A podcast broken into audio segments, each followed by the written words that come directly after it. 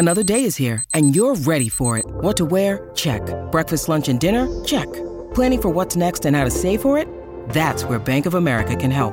For your financial to dos, Bank of America has experts ready to help get you closer to your goals.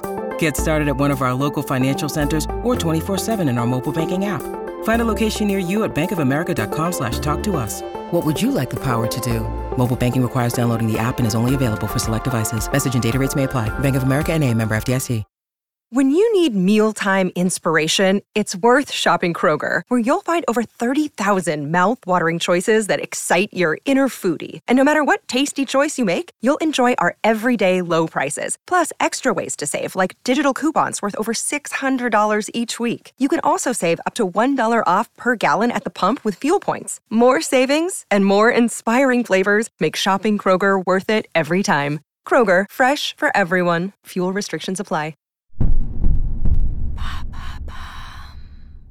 Comment la personnalité de David Bowie a-t-elle influencé le monde de la musique? Merci d'avoir posé la question. Que vous soyez juste curieux ou fan de David Bowie, rendez-vous ce mercredi 21 septembre 2022 pour découvrir Moon Age Daydream, un documentaire bourré d'archives qui dynamite le genre. Imaginez plutôt une expérience psychédélique et immersive à propos de l'une des plus grandes icônes pop de sa génération.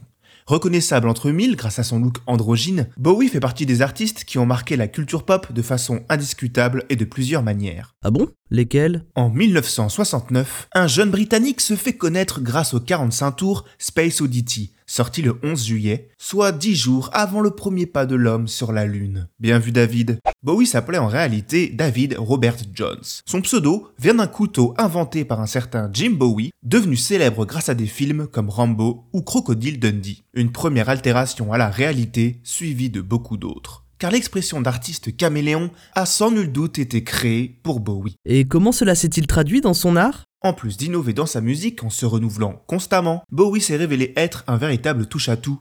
Mime, cinéma, théâtre, peinture, il n'a jamais hésité à se confronter à d'autres disciplines artistiques que la sienne. Et pas qu'artistique d'ailleurs, vu qu'il a aussi lancé sa marque de papier peint, était critique littéraire pour les librairies Barnes Noble, organisateur d'orgies ou star de la finance en faisant rentrer ses droits d'auteur en bourse.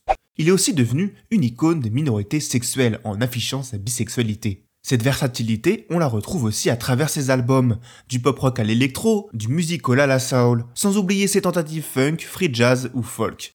Avant même l'avènement des clips musicaux, il travaille son image comme un prolongement naturel à son univers musical. Bowie n'hésite pas à la travestir pour incarner cette multitude de genres musicaux d'univers à travers différents personnages. On pense évidemment à Ziggy Stardust ou à Aladdin Sane et son éclair coloré sur le visage. Toutes ces manières de faire inspireront par la suite nombreuses stars de la pop notamment américaine. Citons l'exemple le plus évident de Lady Gaga, qui avait même repris le petit éclair sur la joue pour son premier album. Et comment se terminera sa carrière? 28 albums studio vendus à 140 millions d'exemplaires, des tournées dantesques, des contrats publicitaires avec les plus grosses marques, une carrière aussi intense drague forcément avec elle des facettes moins fameuses. Épuisé par une activité incessante et une consommation abusive de diverses drogues, il sombrera dans les affres de la dépression dont il essaiera de se défaire à la fin des années 70. Ce ne sera heureusement pas la fin pour lui et sa carrière, il sortira après ça des albums marquants, notamment sa trilogie berlinoise ou le plus festif Let's Dance.